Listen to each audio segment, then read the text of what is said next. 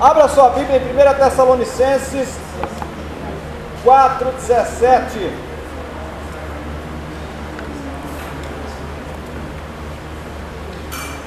Depois nós, que ficarmos vivos, seremos arrebatados juntamente com Ele nas nuvens para o encontro do Senhor nos ares, e assim estaremos para sempre com o Senhor.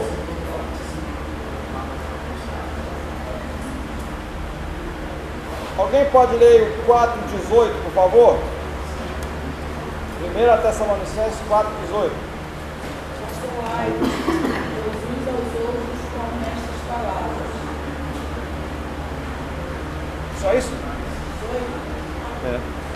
Consolai-vos uns aos outros com estas palavras. Então nós iremos ao conto do Senhor nos ares. Depois nós que ficarmos vivos seremos arrebatados juntamente com Ele nas nuvens. A promessa que nós acreditamos, eu já falei para vocês que existem outras correntes de interpretação. Existe um grupo que diz que não vai ter arrebatamento, que não haverá arrebatamento secreto, que o arrebatamento vai acontecer depois do milênio. É o que eles acreditam. Muito, muito, muitos, inclusive muitos teólogos aí de renome, né? Principalmente da igreja reformada, os presbiterianos, muitos deles, assembleanos também alguns. Mas nós cremos, com base em alguns versículos, que nós seremos arrebatados. Falamos na aula passada que nós somos a noiva de Cristo. E se eu fosse o noivo e tivesse uma noiva, eu não queria, não ia querer que a minha noiva passasse por um momento ruim, porque nós já estamos passando, já estamos demonstrando a nossa fidelidade aqui nessa vida. Para que, que eu tenho que ir para a grande tribulação ainda? Isso não tem cabimento, né? Mas eles defendem, a gente respeita, é um ponto de vista. E uma das coisas da teologia que você deve, deve aprender é respeitar o ponto de vista contrário. Agora, desde que não seja heresia, né? Ah, maneiro isso aqui. Quando for heresia, você já vai logo com os dois pés Pô, é maneiro, né? Entendeu? Não dá para passar a mão. Agora, essas questões que não, não vai fazer diferença nenhuma. Né? Você, é, há uma diferença entre, entre heresia e erro teológico. Heresia, por exemplo, Jesus não é filho de Deus. Isso é heresia. O Espírito Santo de Deus não existe. Heresia. Agora eu disser, se eu disser, ah, eu creio que você é arrebatado depois do arrebatamento. É, depois do, da grande tribulação, desculpa. Ah, problema teu. Mas não é, não é uma heresia. Isso é um, é um erro teológico na minha, no meu ponto de vista. Porque não é o que, não é o que eu defendo. Mas no ponto de vista dele, eu estou. O erro teológico é meu. Entendeu como é que funciona? Então, você tem que ter esse discernimento para saber o que é heresia e o que é erro ideológico. Vamos lá. João 14, 2. Tem um textinho aqui que é- eu vou ler só para deixar vocês bem perturbados hoje. Lê aí, João 14, 2, por favor. Você já deve ter pregado bastante na tua igreja sobre isso aqui, Ah, né? morada, né? De morada. É? Eu já falei para vocês, né? Já. Eu já falei, só vou relembrar. Na casa do pai há muitas moradas, né?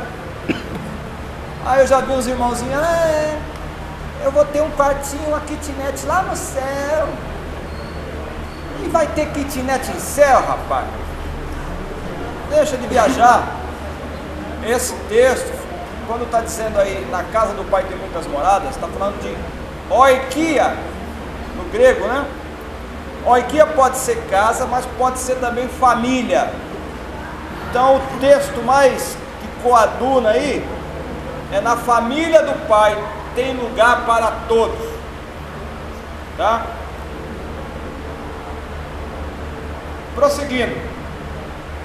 1 Tessalonicenses 4, 17, vos levarei para mim mesmo. Fala da esperança futura de todos os crentes vivos naquele momento, quando então serão arrebatados juntamente com eles nas nuvens a encontrar o Senhor nos ares. Vai funcionar assim: quem morreu em Cristo ou na esperança, na esperança são aqueles que morreram antes de Cristo vir. Eles creram que ele viria. Então esses vão ser arrebatados primeiro. E logo em seguida nós, os que estivermos vivos, seremos transformados. É o que a Bíblia nos diz. E é o que eu creio. É... Com relação com relação ao arrebatamento da igreja, com relação ao arrebatamento da igreja, existem alguns pensamentos, pelo menos três. Existe aqueles que acham que vão ser arrebatados antes da tribulação, esses são chamados de pré-tribulacionistas. Grave isso aí, pode cair na prova, hein? O pessoal pode bater papo aí, hein? Quem são os pré-tribulacionistas? São aqueles que creem que vão ser arrebatados antes da tribulação. Quanto tempo vai durar essa grande tribulação? Sete anos, divididos em dois períodos de três anos e meio. Serão três anos e meio de aparente paz. O anticristo ainda não se revelou. Aí, não se revelou entre aspas, né? Não se revelou naquele sentido de, de perseguidor. O judeu vai recebê-lo como rei. Existe uma linha aí de pensamento que crê que ele é, tem que ser judeu, senão o judeu não vai recebê-lo. Jesus certa vez falou assim: Eu venho em nome do Pai, vocês não, não me receberam, mas virá um em seu próprio nome e vocês o receberão. É o anticristo. E ele vai vir, ele vai, vai ser um abominável, quando ele é, vai, vão trabalhar três seres juntos, que é o, é o anticristo, o falso profeta e a besta. É a trindade satânica. O anticristo é o anti-Jesus. O falso profeta é o seria o, o que vai anunciar, seria o Espírito Santo não, do mal, que vai fazer o prenúncio da vinda do anticristo. E a besta é a imagem que vai ser erigida e que todos terão que adorar e receber um sinal. Que sinal é esse? Falamos na aula passada. Não sabemos. Existe especulação, pode ser um chip, pode ser uma tatuagem, pode ser uma marca que a marca é uma marca holográfica, pode ser sei, alguma coisa que vão, vai ser colocada nas pessoas. Não é uma marca que você tenha, porque a Bíblia diz que tem que receber. Alguns dizem que esse sinal é um número, pode ser um código, pode ser um código de barra, não sei. É o número do homem, 666. O número 666 é uma dízima periódica, nunca será 7, porque 7 é o número de Deus. Então é como se o anticristo quisesse ser Deus. Ele nunca será Deus, ele é uma dízima. O número 6 é o número do homem, foi feito no sexto dia. Né? Tudo que faz relação ao homem é o número 6 na Bíblia. Então, com relação ao arrebatamento, nós temos três pensamentos. O primeiro, então, já falei, que é o pré-tribulacionista. Tem aqueles que acreditam que vão ser arrebatados no meio da grande tribulação. Como é que eles são chamados? Mesotribulacionistas. Google, né? Santo Google. E depois tem aqueles que acreditam que serão arrebatados depois, após a grande tribulação, são os pós-tribulacionistas. Então você se encaixa no que você achar melhor. Eu, eu entendo que serei pré tribulacionista. Então tem o pré, o meso e o pós. Tranquilo? Beleza.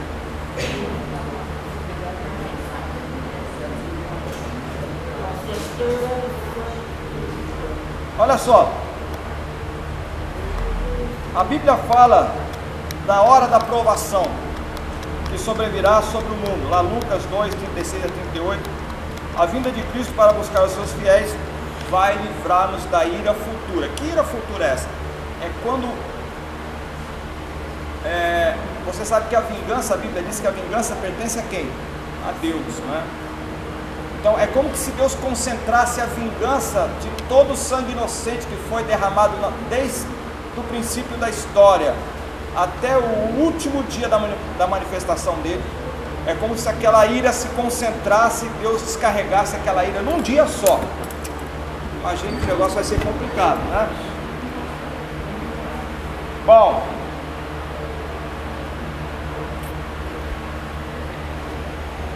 muito assunto, procurando assunto aqui mais relevante. Lá em 1 Coríntios capítulo 15, versículo 14, a nossa segurança é a seguinte: é que quando aqueles que morreram em Cristo, Jesus vai voltar, eles serão ressuscitados. Qual é a certeza que nós seremos ressuscitados? A certeza é porque Cristo ressuscitou. O apóstolo Paulo nos ensina que se Cristo não ressuscitou, vã é a nossa, pregação. fé. Porque qual é o maior inimigo do homem? É a morte. O, o nosso Senhor ele venceu a morte naquela cruz. Quando Jonas. Está usando? Não, eu estou. Preste atenção aqui que. Aí que está resumido demais aí. Estou trazendo algumas coisas mais. O livro de Jonas, quando ele vai para o ventre do peixe, você conhece a história? E a Bíblia diz lá que ele ficou três dias no ventre do peixe, não foi? Eu creio que aquilo ali não é história de carochinho, não é história real. Tanto é que Jesus confirmou essa história quando pediram um sinal, dá-nos um sinal, falou assim, não nos será dada, não nos será dado nenhum sinal, a não ser o de Jonas. Porque ele dizia, destrua esse templo, em três dias eu edificarei. Tanto é que ele foi acusado de blasfêmia por causa disso também, né, pelos doutores da lei. Então, o Jonas, pela fala dele lá no capítulo, acho que é no capítulo 2, acho que é no 2, quando ele fala, é, do céu gritou a minha, a minha, a minha alma. Ele, eu entendo que ele morreu. Ele morreu e de alguma forma, a Bíblia não diz enfaticamente que ele tenha ressuscitado ali. Mas dá a entender Lê para nós, está com ele aberto aí, Jonas. Acho que é o capítulo 2, lá para o meio, ou comecinho do 3. Quando ele já estava sendo digerido lá. Procura aí. Jonas qual? Hã? Jonas. Jonas, acho que é 2, 3. Não, capítulo. Não, Jonas. Jonas. Isso, capítulo 2. 2, versículo. Lá não aparece tudo aí, Ah, não. sim. Procura aí, é, na hora que está no vento do peixe. Então, por que, que nós temos que ser ressuscitados? Por que, que o nosso corpo tem que se transformar? Alguém leia, por favor, 1 Coríntios 15, 20.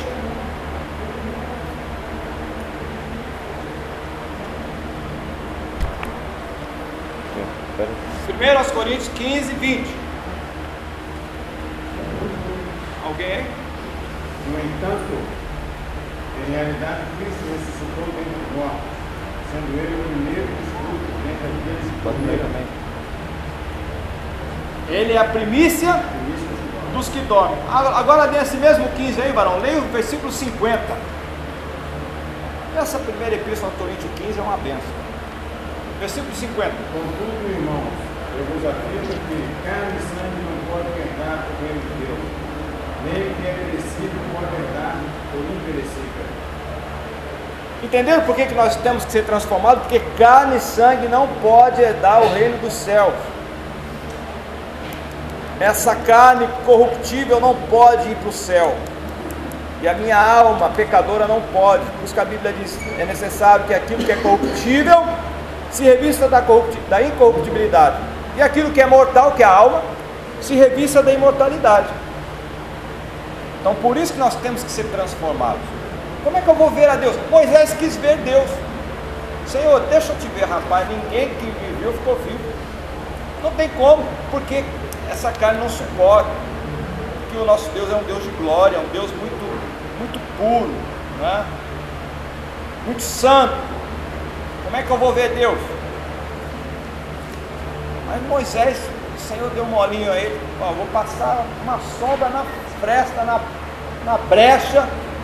Só aquilo ali já foi suficiente para Moisés botar um véuzinho no rosto quando desceu do lado de cima, né? Mas vamos lá. A Bíblia revela pelo menos três razões por que a ressurreição do corpo é necessária. Primeiro, o corpo é parte essencial da total personalidade do homem e o ser humano é incompleto sem o corpo. Assim como Deus é trino, Pai, Filho e Espírito Santo, nós somos tricotômicos também: corpo, alma e espírito. E a obra de Deus, ela sempre se baseia em três pilares. A matéria tem três estados: sólido, líquido, gasoso. O pessoal da música aí sabe que é ritmo, harmonia, melodia. Né? São os três em todos os sentidos. A maçonaria, inclusive, ela. Tem alguma som aqui? A maçonaria, eles têm lá o triângulo, né? O triângulo isósceles, aquele triângulo que tem os três lados iguais. Para eles é o, é, inclusive é o é o símbolo maior deles, é o triângulo. Tanto é que quando eles fazem a assinatura, botam três pontinhos, são os vértices do triângulo, porque eles dizem que o triângulo é o princípio de toda a verdade. O triângulo é o primeiro, é a primeira figura geométrica. Não existe figura geométrica com dois lados. É a partir de três, certo? O Platão tinha uma escola de filosófica, uma academia, e tinha uma placa na entrada. E a placa dizia assim: se você não souber geometria, não entre. Então, para ser filósofo naquela época, por isso que Tales de Mileto, Pitágoras, Arquimedes, eram filósofos e eram também físicos, matemáticos. Porque a matemática e a física, ela é altamente filosófica. Acredite ou não, mas é. E então os, os maçons também, eles, eles defendem essa ideia. O símbolo da maçonaria é um triângulo com G no meio, certo? G de geômetra. Geômetras, que são aqueles que estudavam as figuras geométricas. Então sempre a base de tudo é o 3. 3. Eu sou corpo, alma e espírito. Né? É... Outro motivo pela qual devemos ser transformados. Pois o corpo é o templo do Espírito Santo. E na ressurreição ele voltará a ser templo do Espírito. Embora que, mesmo a epístola de Paulo aí, 15, vai falar dos tipos de corpo que existe, corpo celeste, corpo terrestre, nós teremos um outro corpo, um corpo celeste. Mas o Espírito Santo vai habitar em nós, da mesma forma. É um corpo aquele igual de Jesus. Né? O irmão leu para nós aí, 1 Coríntios 15 e 20, que Jesus é a primícia dos que dormem. O que significa isso? Ele é o primeiro com a qual tudo aquilo que está prometido para nós já aconteceu. Tudo que vai acontecer conosco já aconteceu com Jesus. Por isso que ele com aquele corpo transformado, ele atravessava a parede. Ele comeu pão e peixe lá na praia. Você não tem nada para comer aqui não? Lá com os dois discípulos de Emaús, partiu o pão. Né? É um corpo, não sei como explicar. Atravessa a parede, mas come. É isso que eu. Terceiro motivo que o corpo tem que ser transformado para desfazer o resultado do pecado em todas as áreas. Por isso que nós temos que morrer e ressuscitar e ser transformado. Apesar de que espiritualmente isso já aconteceu. Isso já aconteceu. Já ou não? Quando nós aceitamos a Cristo como Salvador, aquele fato de eu levantar a mão remete lá para o tabernáculo quando o pecador colocava a mão em cima da cabeça do bichinho lá que morria no lugar dele, se lembra? Ó, eu, eu pequei, mas cordeirinho é tu que vai no meu lugar. Aí botava a mão lá, confessava o pecado em cima do cordeiro, da pombinha, sei lá o que tinha condição de pagar. Aí o bichinho, o inocente, morria no lugar do culpado. Aí amanhã, se eu pecasse, ou até hoje à tarde mesmo, tinha que fazer outro sacrifício. E aquela coisa Era rotineira, né? aquela dinâmica que não parava nunca. Chegou lá em Hebreus, o Senhor fala assim: tendo Deus cansado de sangue, de bode, de cordeiro, de ovelha, mandou o seu Filho único como o único suficiente é, sacrifício perfeito, melhor, maior, completo e é único. Então, por isso que nós temos que ser transformados. Né? Espiritualmente isso já aconteceu no batismo. O que, que significa o batismo? Significa que você morreu, foi sepultado nas águas, e quando o ministrante lá te levanta, é como se você estivesse ressuscitando. É um testemunho público do que já aconteceu espiritualmente com você. Pelo menos é o que deve significar, né? Cada um responde por si aí. Ah, pastor, depois lá no céu nós vamos casar, vou conhecer minha mulher, vou conhecer minha sogra. Se a sua sogra foi uma mulher de Deus, seu sogro, se você for um gerro abençoado também, claro que vai reconhecer. Claro.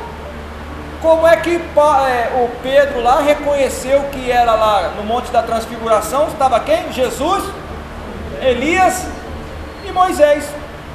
Ele reconheceu bom estar aqui, Senhor. Vou fazer uma tenda, uma para o Senhor, uma para Elias, outra para Moisés. Você nem precisa saber quem é. O Espírito vai fazer você saber quem é. Você não, quem que é Elias aqui, hein? Não vai precisar. Nós vamos estar em um corpo espiritual, não é? Uma revelação plena de quem é, quem foi. Agora, cuidado com essas perguntinhas assim, que não, não cabe mais para nós, né? Ah, e a minha esposa, ela vai continuar sendo minha esposa no céu? Eu sei que você ama sua esposa, é uma benção, continue amando assim mesmo. Mas lá no céu nós seremos como anjos, irmãos. Anjo não tem sexo, não tem mais lua de mel, acabou. Lá você vai, vai só virar olhinho a vida inteira lá, ó. Oh glória! É terra de gozo, de, de bênção. E a Bíblia fala de gozo, terra de gozo. Tem um hino da harpa cristã que fala plena paz e santo gozo. É gozo. Vai falar gozo para os crentes. Oi, Jesus, tem misericórdia. Pô, é alegria, pô. Meu Deus. Meu Deus. Vocês são muito sagrados demais. É, são muito, né? Bom, a igreja e a grande tribulação. Eu fiz aquela linha aqui para vocês. Vocês se lembram, hein?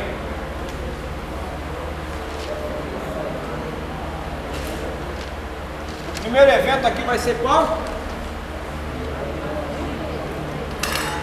É o arrebatamento. O arrebatamento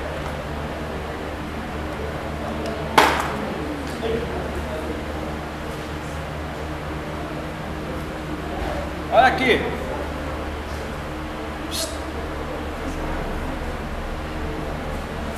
GT, grande tribulação. Três anos e meio, né? Três anos e, e meio. Aparente paz e de perseguição para os judeus. Quem, preste atenção, quem foi arrebatado aqui está na primeira ressurreição. ressurreição.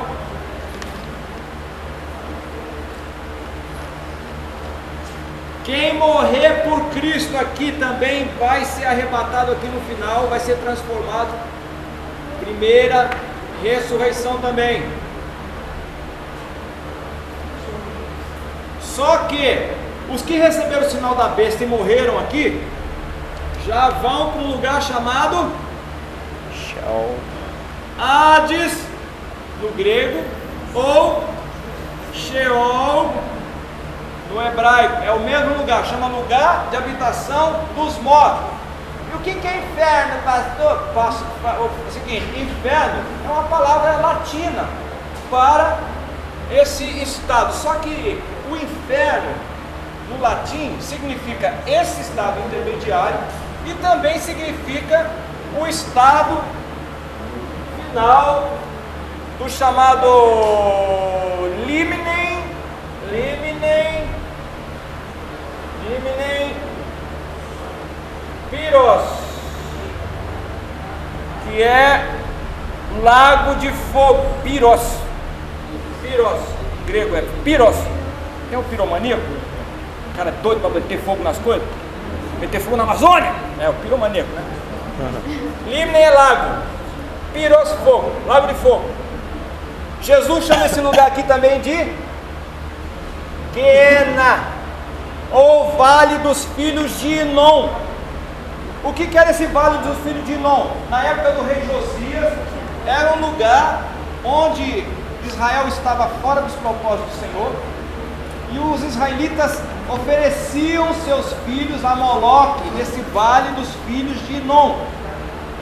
Graças a Deus Josias chegou lá e meteu a marreta, acabou com tudo, destruiu, passou o cerol no, no quem estava fazendo coisa errada, e nunca mais aquele lugar se erigiu. Mas na época de Jeremias passou a ser um lugar onde se queimavam corpos de animais mortos, né? E lixão, era um lixão da cidade, virou vale do Inom. E por que que Jesus faz essa comparação chamando de higiena? Porque o lixão era um lugar onde o fogo nunca apagava. Porque todo dia nego está jogando fogo lá, negro e branco, né? Jogando fogo lá, jogando lixo, e está sempre consumindo. Sempre tem fogo. Aí são figuras de linguagem. Mas quando aqueles que morrem sem Cristo, sem Cristo, é, eles vão para esse Hades. Enquanto Jesus estava na terra, irmãos, preste atenção. Não faz muito parte dessa, dessa aula aqui, mas já estamos falando. Lá no, na história do Rick Lázaro, vocês já ouviram? E havia um homem que vivia regaladamente, com roupa púrpura tal, e sempre jazia à sua porta um homem, um mendigo, que queria pelo menos comer das migalhas cair da sua mesa, e vinha os cachorros lambiam a sua ferida. E um dia morreu, é, é, e Lázaro morreu, vieram os anjos e o levaram para o seio de Abraão. Aí logo em seguida, morreu o rico foi sepultado. Olha a diferença. Lázaro morreu, os anjos vieram, pegaram ele e levaram para o seio de Abraão. Onde que era esse seio de Abraão? Funcionava assim, antes de Cristo morrer e ressuscitar. Aqui era o Hades, lugar aqui era o Hades. Lugares Hades. É no abismo. Só que nesse lugar aqui ficavam os, os fiéis que é o seio de Abraão. SA, seio de Abraão. E aqui o Hades, que é o pessoal SG, SR, melhor. Sangue ruim. O sangue ruim ficava do lado de cá. E aqui o abis. Abis no, grego é abismo, né? É o abismo. É para onde nem os, nem os demônios querem ir para lá. Não nos mande para lá! Porque aqui tem uma raça de, de anjo mal que está preso lá, que nem os demônios querem ir para lá. E esses demônios que estão presos aqui, lá em Apocalipse, diz que eles vão ser soltos e vão atormentar a terra por cinco meses, né? Cinco meses. E as pessoas vão procurar a morte, a morte vai fugir delas. Imagine, nem os demônios querem ir para lá. Por isso que eu acredito que a igreja não vai passar pela grande tribulação. Não pode. Não tem como. O que aconteceu? Então Lázaro foi para cá, bebê. Ó, ele foi para cá, para o seio de Abraão. Amém. O rico viu Lázaro de boas lá e falou assim: ah, manda ele embora. O rico dando ordem lá do inferno. Manda ele lá molhar o dedo, vir aqui na minha boca molhar e, e avisar lá em casa. Jesus falou assim: amigo, seus parentes têm as leis, tem os profetas. Se eles não atendem, não, não, não vêm para cá por causa da lei dos profetas, muito menos vão aceitar vir para cá, ainda que um, um morto ressuscite, né? Ao que aconteceu? Quando Jesus morreu, a Bíblia diz que ele levou cativo o cativeiro, né? Está lá em Efésios. Ele transferiu esse lugar aqui, ó, dos mortos, não está mais aqui está num lugar no alto, não sei onde que é, chamado Paradaísos. Paradaísos, do grego. Senhor, lembra de mim quando entrar no teu reino. Em verdade te digo que hoje estarás comigo no Paradaísos. Então Jesus pegou esse lado aqui, esse pessoal que estava aqui, e foi para um outro lugar. Como estão as pessoas nesse lugar? Estão dormindo? Igual o Adventista diz, estão lá, sono da alma. Olha, irmãos, pelo que eu vejo na história de Rick estão conscientes. Estão conscientes. A consciência não morre. Não morre. Morre o corpo. Esses nossos queridos irmãos que foram fiéis ao Senhor, que passaram para o Senhor né, antes do arrebatamento, eles estão nesse lugar chamado Paraíso, estão conscientes. Mas o que eles estão fazendo lá, pastor? Estão jogando dominó? Eu não sei o que estão fazendo, eles estão conscientes. E estão de boa, fica tranquilo. E esses que estão aqui estão conscientes, mas já sabem que esse aqui é o problema. Então, irmãos, vale a pena ser fiel, né? Eu não sei quantas coisas erradas você fez, eu fiz durante essas semanas passadas, mas é sempre o momento da gente se concentrar com o Senhor. Vai nadar, nadar, nadar e morrer na praia. Não dá certo, né? Então, isso aqui é algo real que vai acontecer. Embora alguns digam, ah, minha avó já dizia que Jesus ia voltar, até hoje não veio. Vai voltar. Ele vai voltar. Noé dizia que ia chover, nunca tinha chovido. Tá maluco, velho? Construir um navio aqui não chove não, não tem nem rio aqui, não tem lá mar, não tem nada aqui perto. Vai chover. Mas nada. 100 anos lá batendo martelo. Cada martelada que Noé dava era uma pregação. Era, era uma demonstração de fé, o Senhor ia mandar chuva. Até que veio, né? Todos foram pegos. Não foram pegos de surpresa, foram avisados. Eu não acredito que Deus mandou nós fazer uma arca daquele tamanho para levar animais. Isso aí digo eu, não o Senhor, tá? É a minha interpretação. Eu acredito que ele mandou fazer uma arca bem grande que era para comportar todo mundo que quisesse entrar. Só que já que ninguém quis, o Senhor salvou os animais. E Deus gosta que nós tratemos bem os animais, tá? Bíblico. Então, vamos lá. Então o Hades é o lugar que era o lugar onde estava. Hoje o Hades é o lugar onde estão aqueles que morreram sem Cristo. Estão aguardando o momento de ressuscitarem e virem para esse momento final aqui. Aqui eu estou pulando aqui o milênio, né? Que vai ter aqui e tal. Aqui vai ter o milênio. Satanás vai ser preso onde mesmo, irmão? Aqui vai ter uma batalha, né? BA, Batalha da Magedon. Satanás vai ser preso onde? Aqui, ó. Mil anos. Aí vai passar mil anos preso. No final dos mil anos vai ser solto, vai vir atormentado, depois vai ser lançado no lago de fogo e enxofre, um falso profeta, anticristo. E aqui vai ter um trono, né? Que é o juízo final, JF. Essa rapaziada que está aguardando vai vir para cá para ser julgado.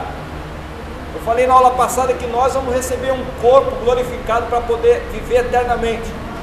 E esses aqui vão receber um outro tipo de corpo para poder suportar a dor e a aflição eternamente.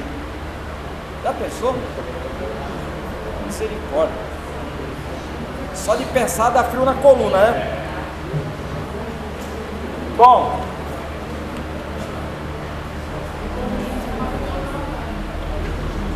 tem aqui, ó. Aqui no final do milênio vai ter a Gog e Magog.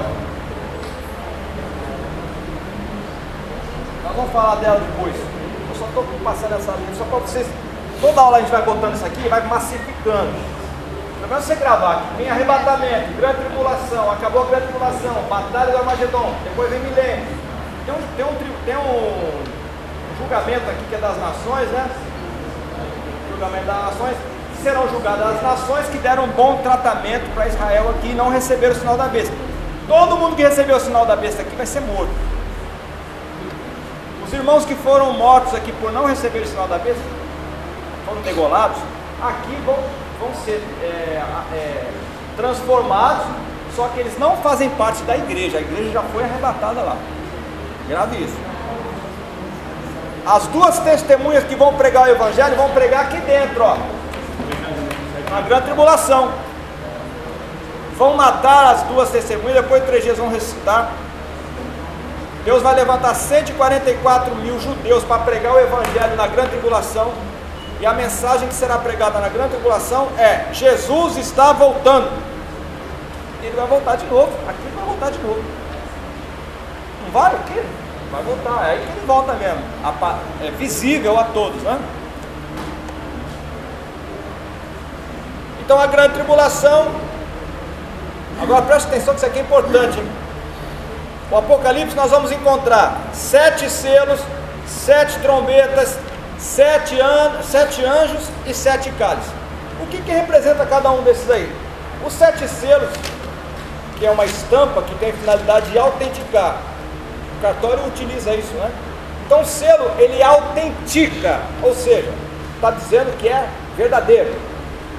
As sete trombetas vão anunciar os juízos de Deus. Os sete anjos são agentes da ira de Deus. E os sete cálices são os sete julgamentos de Deus. Isso aqui está na ordem que aparece na Bíblia, tá? Sete selos, então fala de. Se quiser botar aí, é bom, hein? Sete selos, fala então de autenticação. Você pode cair na prova, hein? Fala para quem faltou aí. Sete selos fala de autenticação. Sete trombetas fala do juízo de Deus. Sete anjos são os agentes de Deus para fazer esse juízo. E os sete cálices são os julgamentos de Deus. Sete anjos são agentes da ira. E as, as sete trombetas são juízos de Deus. E os sete cálices, os julgamentos de Deus. A grande tribulação também vai ser chamada de dia do Senhor. Sofonias 1,14. É chamada também da, o dia da ira do cordeiro. Apocalipse 6,16. Daniel chama esse, essa grande tribulação de a última semana de Daniel. Jeremias 37 chama de tempo de angústia de Jacó. Isso aqui são sinônimos para o dia da grande tribulação. Ira futura, 1 Tessalonicenses 1,10. Tempo de destruição, 1 Tessalonicenses 5,3. Eu vou passar essa apostila para vocês pelo zap, tá? Eu vou agir de misericórdia. Aí vai fazer, dá de graça, porque de graça é receber. De fazer a apostila ninguém quis, né? De graça é receber.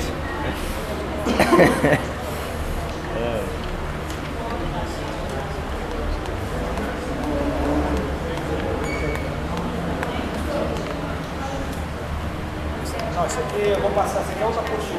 Ela é mais completa que daí. Vamos falar dos selos, enquanto dá tempo aí. Vamos falar dos selos. O primeiro selo fala do cavalo branco de Apocalipse 6.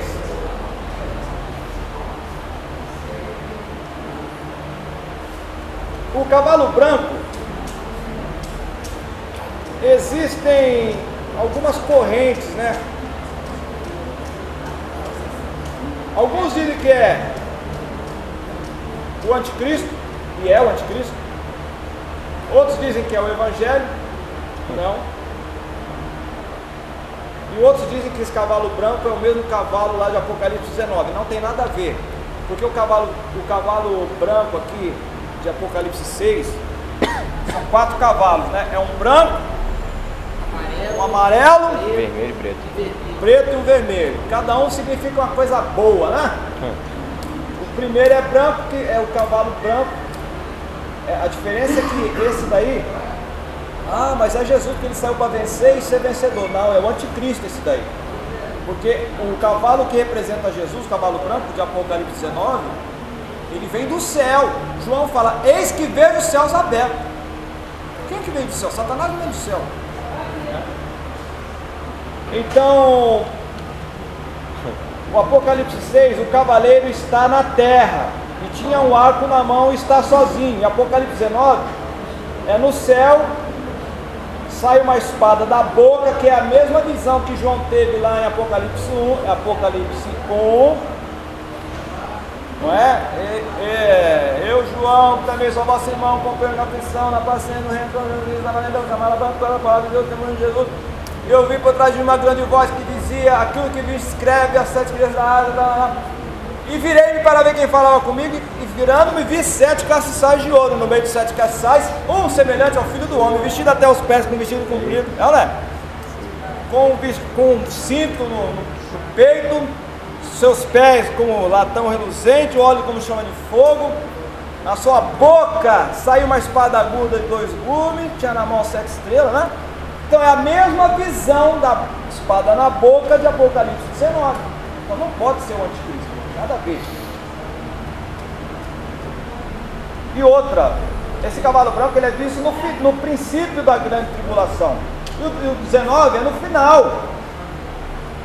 É o desfecho. Ele vem para passar o cerol, mano. E está escrito lá, não está escrito passar o cerol. Veio para. É, é, é é? Ele luta e peleja, julga e peleja com justiça. Suas vestes estão salpicadas de sangue. Vem para matar, meu irmão. Esse Cristo agora, o Cordeiro de Deus, amém. É o Cordeiro de Deus. Agora é. Aproveita. Porque depois, não mais. Aí vai vir para resolver. Entenderam o primeiro selo então quem é? É o anticristo. O segundo selo, cavalo vermelho. Fala de guerra. Algumas versões dizem que ele é marrom ou malhado. Porque no grego não está escrito vermelho. Isso é por conta do João Ferreira de Almeida, que botou vermelho. Mas ele tem um- até um nome lá que é meio diferente, não estou lembrado agora. Mas ele é um meio assim daquela cor de burro quando foge, né? Não é marrom, É não é. é É malhado. É? Representa a guerra. Em Mateus 24, 6, Jesus falou sobre guerras, rumores de guerra. Né? Terceiro selo, eu estou resumindo aqui, porque não dar tempo de falar coisa por coisa, aqui, tá? tem muita coisa para falar. Terceiro selo é o cavalo preto, fala de fome, Mateus 24, 7, e haverá fome. O quarto selo é o cavalo amarelo, morte. A morte e o inferno o seguia, está lá em Apocalipse 6, 8. O quinto selo, alma dos que foram mortos pelo testemunho.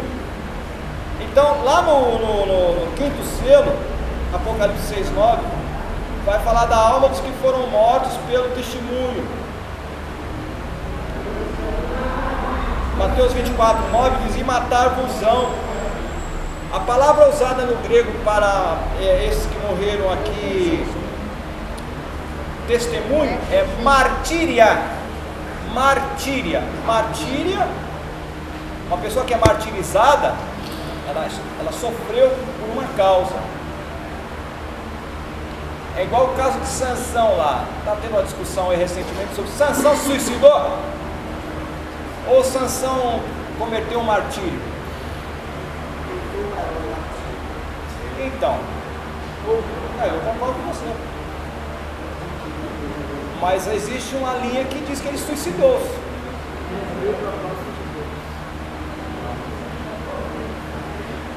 O propósito de Deus era ele ser obediente, que ele não foi. Né? Mas amém. Amém. Então, é um caso. é, eu entendo assim, Sansão não quis se matar, ele quis matar os inimigos. Mas teria que se matar então. Mas a consequência foi que caiu tudo em cima dele também. Ele matou na sua morte mais do que em vida. Né? O que chama atenção em Sansão é que quando furaram os olhos dele, é, primeiro pegaram nele, furaram os olhos, levaram para Gaza, botaram corrente, depois botaram ele para ficar girando no moinho, substituíram um jumento, um cavalo, que era cavalo para fazer serviço, sabe, né? Fica lá no, lá no calabouço, rodando a vida inteira. Eu tive o prazer de conhecer uma mina de sal lá na Polônia, que os cavalos eles nasciam e eram criados lá dentro da, da, da mina, a 150 metros quase de profundidade, nunca viram a luz do sol. Eles nasciam e morriam lá. Tem até catedral que fizeram na mina de sal lá. Caraca. E lá tinha o cavalo que mexia, né? E Sansão então substituiu um cavalo, um jumento, sei lá. Agora, será que Deus não tinha um propósito maior para a vida de Sansão do que ser o substituto de um jumento, um calabouço, uma vidinha de andar em círculo sem chegar em lugar nenhum? Né? Será? E tem muito crente que está nessa aí, de andar roda, roda, roda, e nunca chega em lugar nenhum. Sabe por quê? Porque é, é desobediente. Mas eu, tudo isso para falar o seguinte: o que chama atenção nessa passagem é que o cabelo dele começou a crescer de novo, né? Apesar que a força não estava no cabelo, estava na obediência. O cabelo era só um